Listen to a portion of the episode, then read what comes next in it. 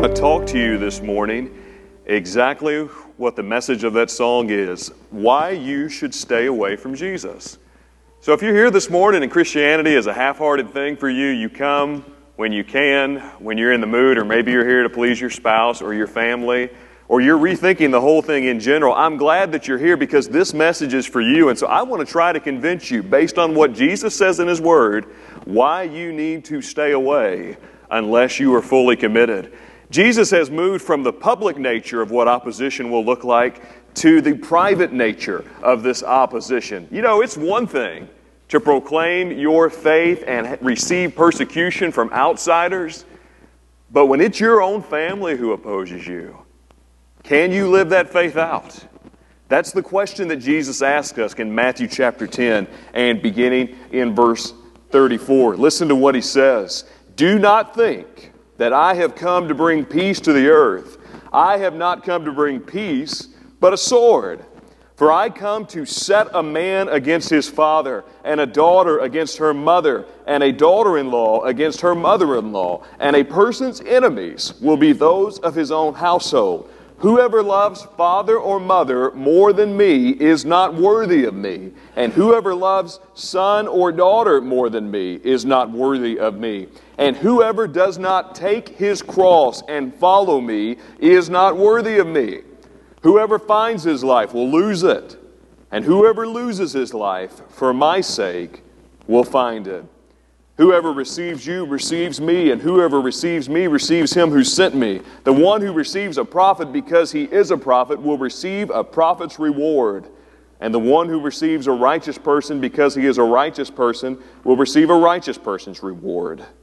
And whoever gives one of these little ones even a cup of cold water because he is a disciple, truly I say to you, he will by no means lose his reward.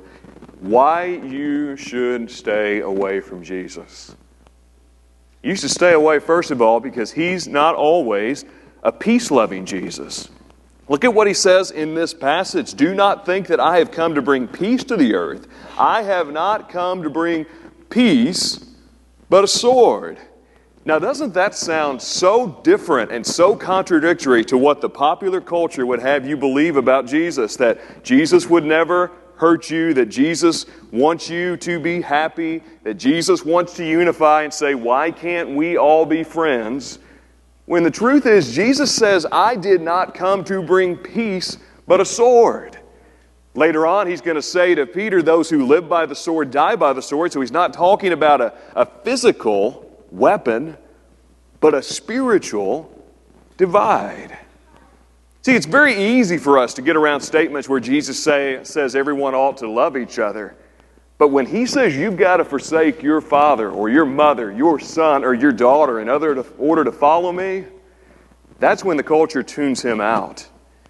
And the truth is, Jesus is a lot more polarizing than what you would initially believe.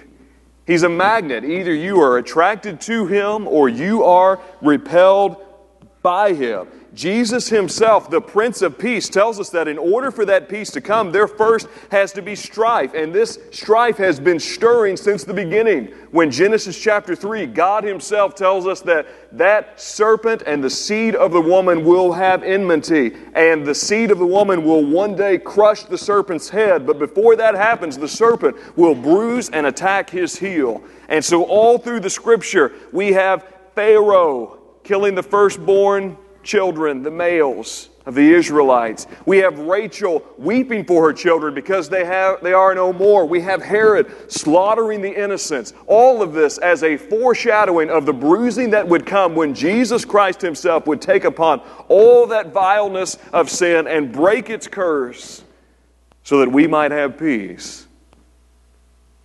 It's peace, but it's a different kind of peace. It's not peace in the absence of conflict, it's actually peace in the everlasting sense. It's peace in the midst of strife.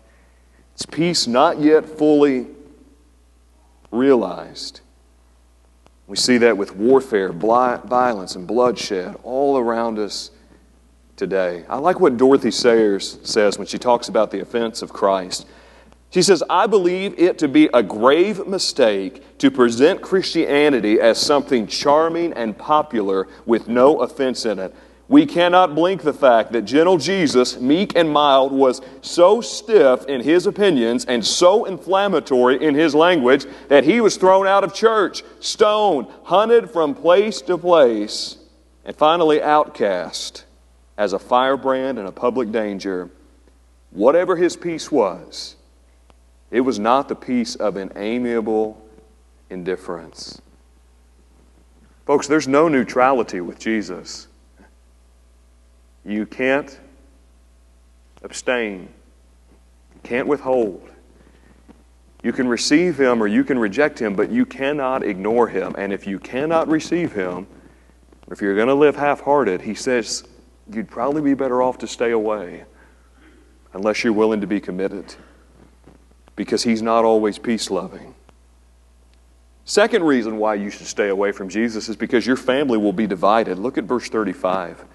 For I have come to set a man against his father, and a daughter against her mother, and a daughter in law against her mother in law. You said, but I thought Jesus was pro family. Well, he is, but only for those who follow him. And in fact, don't we read in later accounts that Jesus' own family initially rejected his message? That's why he says a prophet without honor is without honor in his own country. This becomes very personal for us. See, many like the message that Jesus gives, but don't want to commit and count the cost that Jesus demands. What happens when a father is divided against daughter, mother against son? I knew a little bit uh, of this experience in my own family. I've told some of you this. Um, my dad's father, my grandfather, um, who I knew as a, as, as a good man, always fun to be around, loved to, loved to joke. He always told me when I turned 16 years old that he was going to give me this old jalopy of a car that he had sitting in his, in his driveway. The thing wouldn't go in reverse. And so when you, when you drove it somewhere, you had to park uphill so that it could back up. And it, it was just, it was this old piece of machinery, basically. And he referred to it as the Titanic because you could run something into it and it would be just fine. He always told me I'd get that car when I turned 16. He didn't give it to me when I turned 16, and I'm very thankful that he did not. That was something that, that stayed with him. He was always fun to be around, but he, struggled a lot, especially in his younger life with my dad and, and his siblings, with, with alcohol. And so there was always a tension going into the house between, between my father and, and his father, and kids can sense that. And when it came to matters of faith, this was especially so. And I remember one day uh, when my grandfather had had a stroke, we went up to, to Bardstown, Kentucky, where our family's originally from. Myself, my dad, and, and my pastor. I was in the eighth grade at, at the time, but we went in the room, and we really didn't know how serious it was or, or what his condition would be. And so my dad decided to try to share the gospel with him and just say, hey, make sure your faith is in Christ. Well, in the middle of all that, he asked us to leave the room. And so, myself and my pastor, we, we walked outside the room. Dad stayed behind for a few more minutes. We got to the elevator. My pastor looked at me and he said, You know, I think it would really be something if you go in there and you tell your grandfather that you would like to see him in heaven one day and that you tell him Christ. So I went back in there and told him, you know, I called him Papa. I said, Papa, I love you. I, I hope that you'll place your faith and trust in Christ. Don't know if he did or not. He died a few years later. This is what he's talking about. Father divided against mother, family members being split up. He tells us to count these costs. And then he says, for this third reason why you should stay away from Jesus is because your greatest struggle won't come from the outside, but from the inside. Listen to this. And a person's enemies will be those of his own household. My goodness. We know that a house divided against itself cannot stand. We have enough troubles from the outside, but now he says your greatest trouble is going to come from the inside. It is incredible to me how many Christians find themselves in a marriage situation without checking on the sincerity of the faith of their spouse. And, guys and girls, let me just ask you something. Those of you who are single, if, if the person you are dating right now does not love the Lord, what makes you think that one day they're going to seek to raise their children to love the Lord? It's unbelievable how we do this. And so divisions happen all the time just because of that. And we go out and we tell the world this is what marriage is when we're not even practicing it in our own dating, in our own marriage. Listen, those of you who know this to be true, it's hard enough to live with a spouse who loves Jesus, much less to live with one who does not. He goes on beyond this. He says it's, it's even beyond spouses. Whoever loves father or mother more than me is not worthy of me, in verse 37. That may mean living far away from them. That may mean disappointing them. How many parents have been disappointed because their children decided to go into vocational ministry? Their children decided to serve the Lord. And then he goes on and he says, This may be the hardest one. Listen to this, parents. Whoever loves son or daughter more than me is not worthy of me. Can you imagine such a statement? Do you love your kids more than Jesus? He says, don't follow him if that's the case. The writers of the gospel get even more extreme. They say if your love for God doesn't make your love for your family look like hate in comparison, then you have no part of Jesus. Do you know what it's like for a parent to be divided from their child over faith? Some of you know exactly what that's like. You've experienced it. David experienced this when he was on the throne. He experienced this against his son Absalom. And Absalom rebelled against him partly because of David's own doing, but partly because of Absalom's own sin. And Absalom raises an army, and David has to cry out when he hears that Absalom is gone Oh, Absalom, my son, my son. His own child rebels against the faith that he possessed. Don't misunderstand me here. Listen, Jesus isn't telling you not to love your spouse. He's not telling you not to love your kids. He's not telling you not to love your family. Love your family.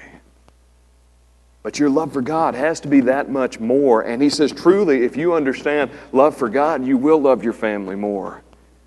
Because it all flows out of love for God. And the only way to love God is when you realize the depth of your sin and the price that Jesus paid when you begin to see the glory of God all around you. He's given us some hard statements this morning. I appreciate you staying with me. He tells us that the peace will be different than we think it will be.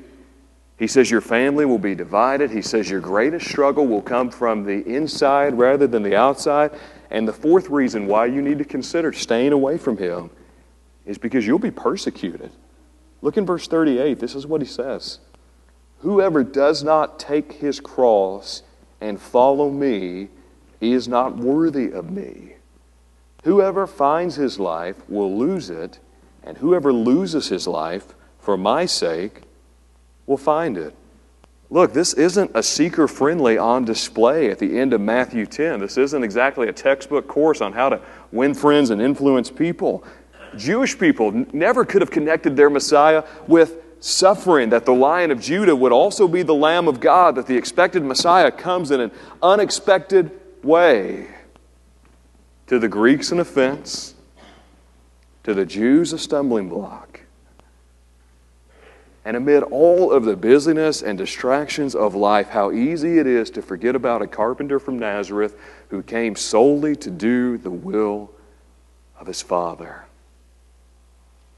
That's difficult for us to remember. And I think there's something that's crept into the church of God today, and, it's all around us. I think the church of God has sacrificed what it means to suffer upon the altar of entitlement. We come in here and we think we deserve things. Well, I need a nice car, or I need a nice house, or I need a better job, or I need more friends. And then we read passages like this and we remember that the Son of Man has no place to lay his head. Do you think you need more than Jesus? He calls us out on this and he gets to the heart of the matter and he says, Why are you setting your affection on things that are not above? Why are you setting your affection on temporary things when there's an eternal weight of glory there for you? George Lucas, the creator of Star Wars, gave a interview a few years back on why he thought Darth Vader turned to the dark side. And George Lucas is not a believer. He's into New Age stuff, much like many people in the world today. But here's what Lucas said about why he thought that Darth Vader, his most famous or infamous character, turned over.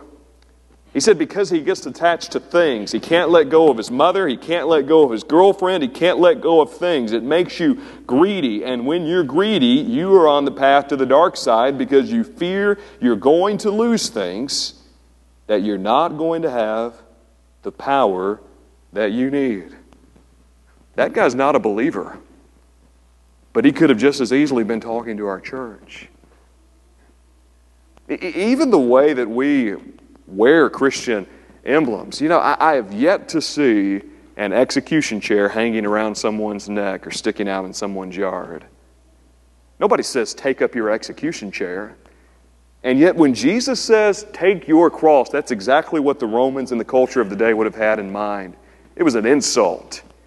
It was something to be put on someone who was worthy of humiliation and deserving of that. And Jesus takes that. And oftentimes we're a lot better at wearing that cross than we are bearing that cross. This is what Thomas à Kempis says about following Jesus. Listen to this. Jesus has many who love his kingdom in heaven, but few who bear his cross. He has many who desire comfort, but few who desire suffering. He finds many to share his feast, but few his fasting. All desire to rejoice with him, but few are willing to suffer for his sake. Many follow Jesus to the breaking of bread, but few to the drinking of the cup of his passion. Many admire his miracles, but few follow him in the humiliation of the cross. When the national space shuttles were still operating in existence, they have a flight term that's called the, the point of negative return. And what that is, is the point of which the, the space shuttle has launched and cannot go back in the countdown.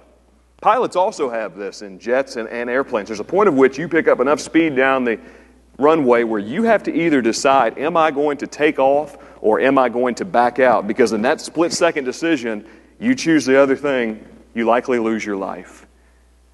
That's what he says it is to be a believer in Christ. It's this point of no return. Either I'm following Jesus or I'm not. We sing that song, I have decided to follow Jesus. What are the last words? No turning back. No turning back. Because the only way to find your life is to lose it in Christ. He lays out pretty clearly why we should not follow Jesus. And I, I want to tell you something. You need to count the cost. Don't think, well, of course I should follow Jesus. The Bible tells me to. Yes, but the Bible also gives you fair warning about what will happen when you do. And I think a lot of people come to Jesus wanting to go to heaven when they die, but not counting the cost of repentance and faith. Now, I would not be a gospel preacher if I simply told you why you should stay away from Jesus. I want to tell you why you should come to Jesus. And this is what he says because you will be received. Look at verse 40. Whoever receives you receives me, and whoever receives me receives him who sent me. He that receiveth me, listen to this, he that receiveth me, he that receiveth me, I will in no wise cast out. Are there more comforting words in the Bible? He that receiveth me, I will in no wise cast out. Somebody said that's the struggle that we face. One writer said, I can say that I never knew what joy was like until I gave up pursuing happiness or cared to live until I chose to die. For these two discoveries, I am beholden to Jesus. It's the same thing with the cross. Dietrich Bonhoeffer said, In a world where success is the measure and justification of all things, the figure of him who was sentenced and crucified remains a stranger. What the world despises as shame, Jesus turns right around and despises as insignificant. For the joy that was set before him, endured the cross, despising the shame, sat down at the right hand of the throne of God because he considered it greater to serve God than to give into the world. For the joy that was set before him. Here's the flip side of that it will be the greatest challenge you will ever face, but it will also be the greatest joy you will ever face. Do you know of communion with God?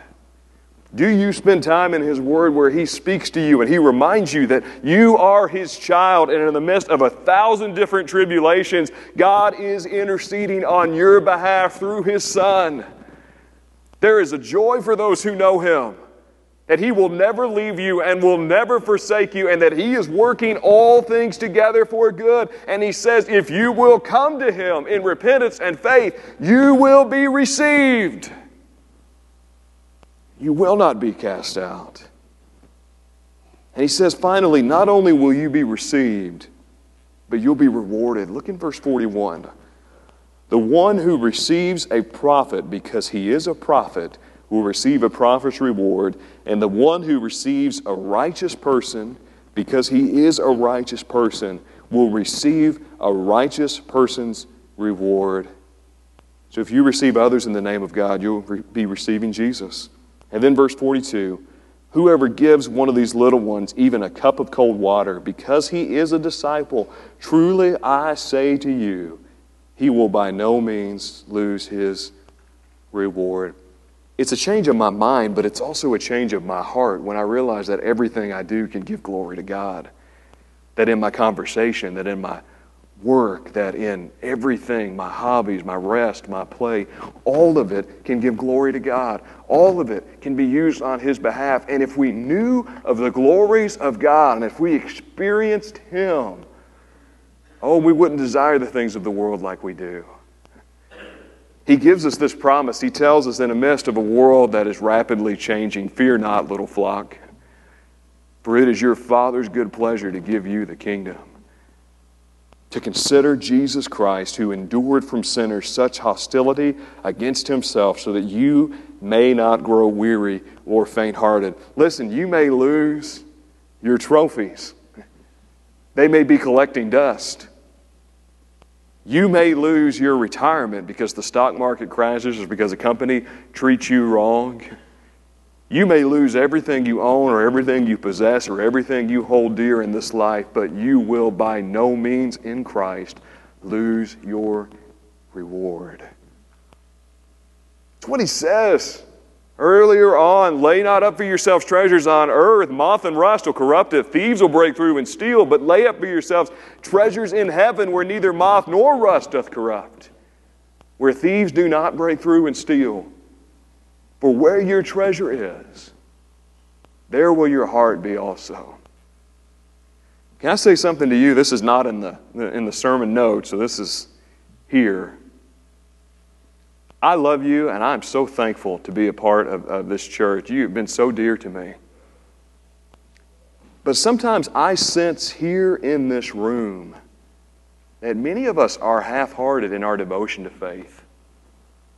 We'll show up every once in a while when it fits into our schedule. We'll even participate sometimes when big events happens. But when it comes to following God, on a daily basis, day in and day out. My fear is that many of us don't even know what that's like. And He's calling us to count this cost. If you're not serving God, if you're not following Him with your whole heart, why is that? And you can say, well, my church just isn't there for me, or my pastor doesn't preach messages like I want him to, or the people just aren't friendly enough. You can say all of those things, but I would remind you that Judas was around the greatest preacher and pastor and friends who ever lived, and he turned away from the gospel. Best church, best preacher, best pastor. And he turned away. This has to be something for you. This has to be a personal commitment on your behalf to say, either I'm committed to Christ or I'm not. And I'll just tell you this if you do not commit to Christ, you will live the rest of your life regretting it. But if you do commit to Christ, you will never, ever, ever regret it. And so he tells you why you should stay away, but he also tells you why you should come. And the one who comes to me will in no wise be cast out. I want us to bow our heads and I want us to really consider this morning where we are before the Lord. You know, there's a danger for us to become distracted. There's also a danger for us when we move away from the grace of God and it's not at the very center of our life that we can think that we deserve what we have in life. And Jesus constantly reminds us that everything that we have is solely by His grace, that we deserve, we are entitled to nothing at all. But yet, Jesus Christ left His throne of heaven that we might freely receive all things. And the question for us this morning is will we commit to Christ?